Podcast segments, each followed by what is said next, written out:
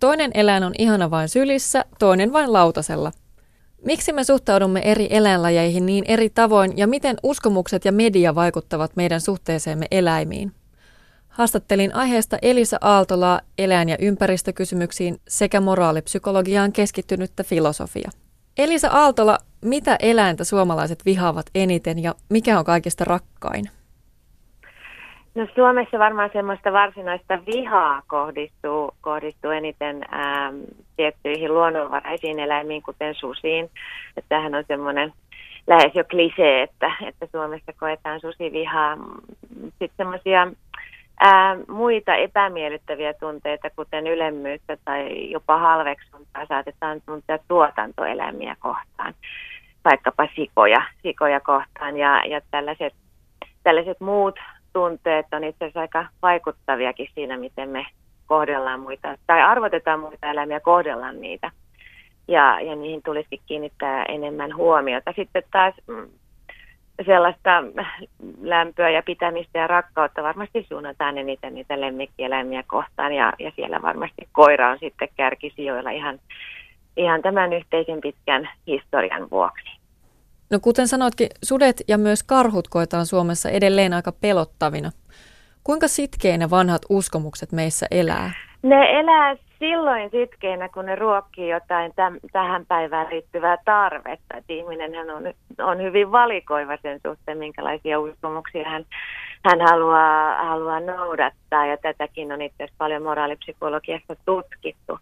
Ähm, me valikoidaan niitä tunteita usein oman edun perusteella tai oman ideologian ja, ja maailmankuvan perusteella. Sama, sama sitten koskee näitä uskomuksia. Ja, ja Suomessa ehkä tämmöisiä vanhan kansan uskomuksia sitten, sitten tätä susien kohdalla vaikkapa tai, tai tuotantoeläinten kohdalla valikoidaan sen mukaan, mikä palvelee meidän nykyistä halua ää, hyötykäyttää eläimiä tai, tai meidän ää, perinteisiä tapoja kohdella niitä. Eli jos vaikkapa sitten ää, halutaan lisätä susien metsästystä ja halutaan pitää luontoa jonkinlaisena ihmisen tuotantotilana, jonne ei kuulu petoeläimiä, niin, niin tota, silloin on aika itsestään selvää, että, että korostetaan sellaisia kansanuskomuksia, jotka edelleen ruokkii pelkoa. No lokkien ja valkoposkihanhien kuolemat ei ole aiheuttanut kovin suurta surua, mutta sitten taas somevideossa nähdyn hylätyn katukoiran kohtalo itkettää. Missä vaiheessa se empatiakyky alkaa ja missä se loppuu? Ähm, empatia saa monia erilaisia muotoja ja, ja sellainen moraalin kannalta ehkä tärkein empatian variaatio on ähm, affektiivinen empatia, joka tarkoittaa kykyä resonoida toisten olentojen tunnekokemusten kanssa. Eläinten kohdalla tämmöistä resonaatiota tai affektiivista empatiaa ruokitaan parhaiten silloin, kun niitä kuvataan yksilöiksi. Ja, ja tota, varmastikin tällaisten valkoposkihanien tai lokkien kohdalla se yksilöksi kuvaaminen jää puuttumaan, tai se on ainakin puutteellista. Niitä usein kuvataan suurina lukumäärinä parvi, parvi tota, kokoina ja, ja tosiaan oman lajinsa edustajina, eikä niinkään sellaisina yksilöinä, joilla, joilla olisi oma mieli ja oma tapa jäsentää tätä todellisuutta, oma kokemusmaailma. Ja koirien kohdalla puolestaan tapahtuu käänteistä, eli koiria on perinteisesti kuvattu kulttuurisesti juurikin yksilöiksi. Puhutaan paljon koirien tunteista ja, ja kokemuksista ja perspektiivistä. Ää, koirasta on tullut myös suomalaisessa kulttuurissa subjekti, eli oman kokemusmaailmansa omaava olento. Ja, ja tällainen yksilöittäminen sitten myös edesauttaa huimasti sitä affektiivista empatiaa. Ja tässä peruslogiikka on ihan selkeä, jos me lähestytään toista olentoa jonkinlaisena parvena tai laumana tai suurena kollektiivina, ää, eikä nähdä siellä sitä yksilöllisyyttä, niin me ei myöskään avata niitä kanavia resonaatiolle. Me, me, mikään meistä ei välttämättä herää, koska me ei tunnisteta yksilöä edestämme. Mutta jos taas me lähestytään toista olentoa yksilönä, niin silloin meidän lähtökohtainen asenne on jo sellainen, että se mahdollistaa sitä empatiaa ja, ja resonaatiota tämän toisen tunnekokemusten kanssa. No Ranuan eläinpuiston söpöt jääkarhut sai keskellä kesää lumiyllätyksen ja siitä uutisoitiin hyvin positiivisen sävyyn. Elisa Aaltola, kuinka paljon media luo mielikuvia eläimistä ja luo samalla asenteita? Nykypäivänä tietysti medialla on aivan valtavan suuri vaikutus siinä kulttuurisessa kuvastossa, mitä me eläimistä rakennetaan, koska media on, on monille ihmisille se pääsääntöinen lähde, minkä kautta he lukee ja, ja katsoo todellisuutta koskevia näkemyksiä. Ja, ja koska mediakuvalla on niin valtava valta, niin pitäisi toki harjoittaa myös jonkinlaista mediakriittisyyttä myös tämän eläinkuvaston suhteen.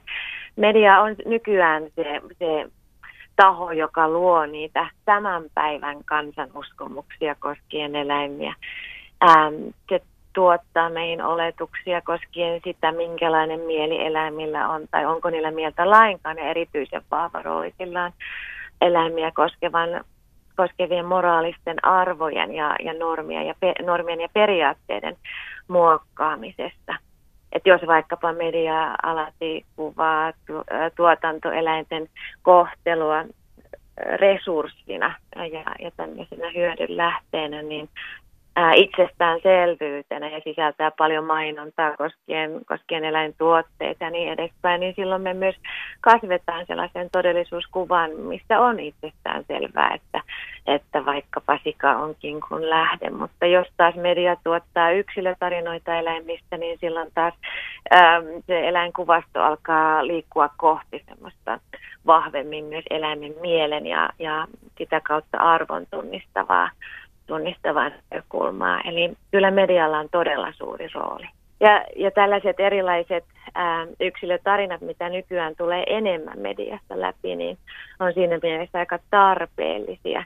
Ja, ja tota, aikaisemmin ehkä ajateltiin, että niihin liittyy semmoista sellaista ikään kuin inhimillistävää ja jopa disnimäistä ajattelutapaa, mutta, mutta nykyään, kun tunnistetaan ja tiedetään yhä enemmän se, että eläimillä tosiaan on mieli, niin silloin myös ihan tämmöinen realistinen ja rationaalinenkin eläinkuva mediasta vaatisi sitä eläinten yksilöllisyyden ja mielen esille tuomista. No esimerkiksi just löytökoirista kerrotaan mediassa koskettavia ja traagisia selviytymistarinoita, vähän niin kuin ihmisistäkin. Onko ne hyvä asia vai huono asia? Mennäänkö jo liian pitkälle? Ähm, tarinat on empatian kannalta todella tarpeellisia.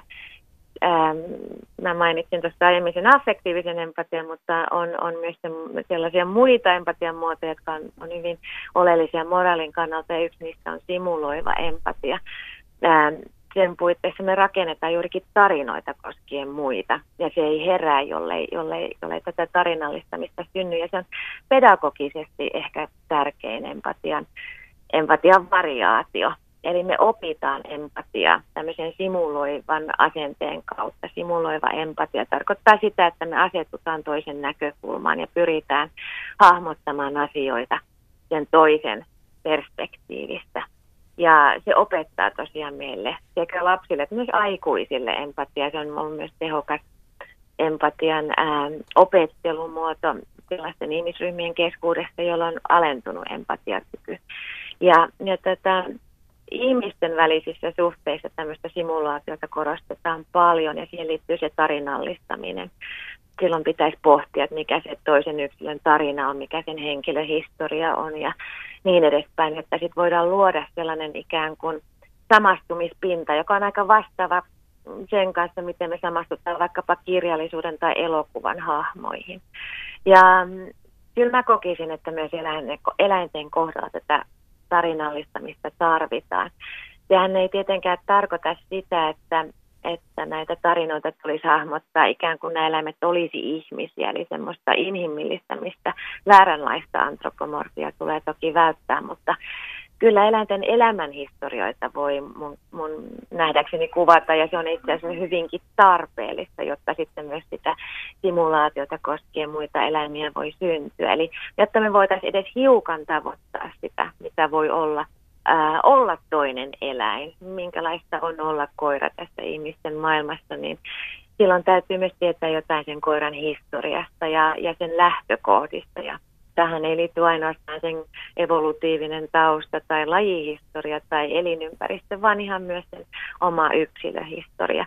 Ja tarinat auttaa tällaisen yksilöperspektiivin esille tuomisesta. Mutta toki niiden täytyy muistaa se eläinten eläimellisyys, eikä, eikä lähteä semmoiseen disnimäiseen kuvastoon.